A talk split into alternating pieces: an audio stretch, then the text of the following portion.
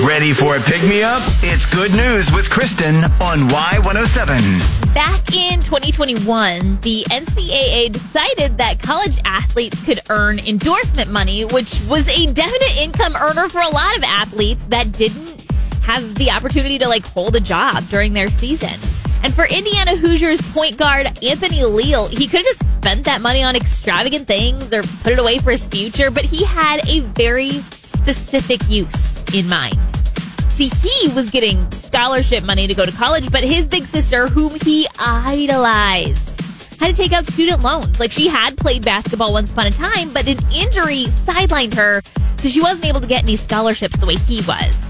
So Anthony decided to pay off every penny of her loans.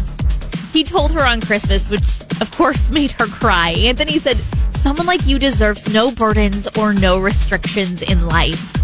Now, Lauren had been working two jobs trying to pay off her loans and was thinking about getting a third, but now she can go full steam ahead on her career instead.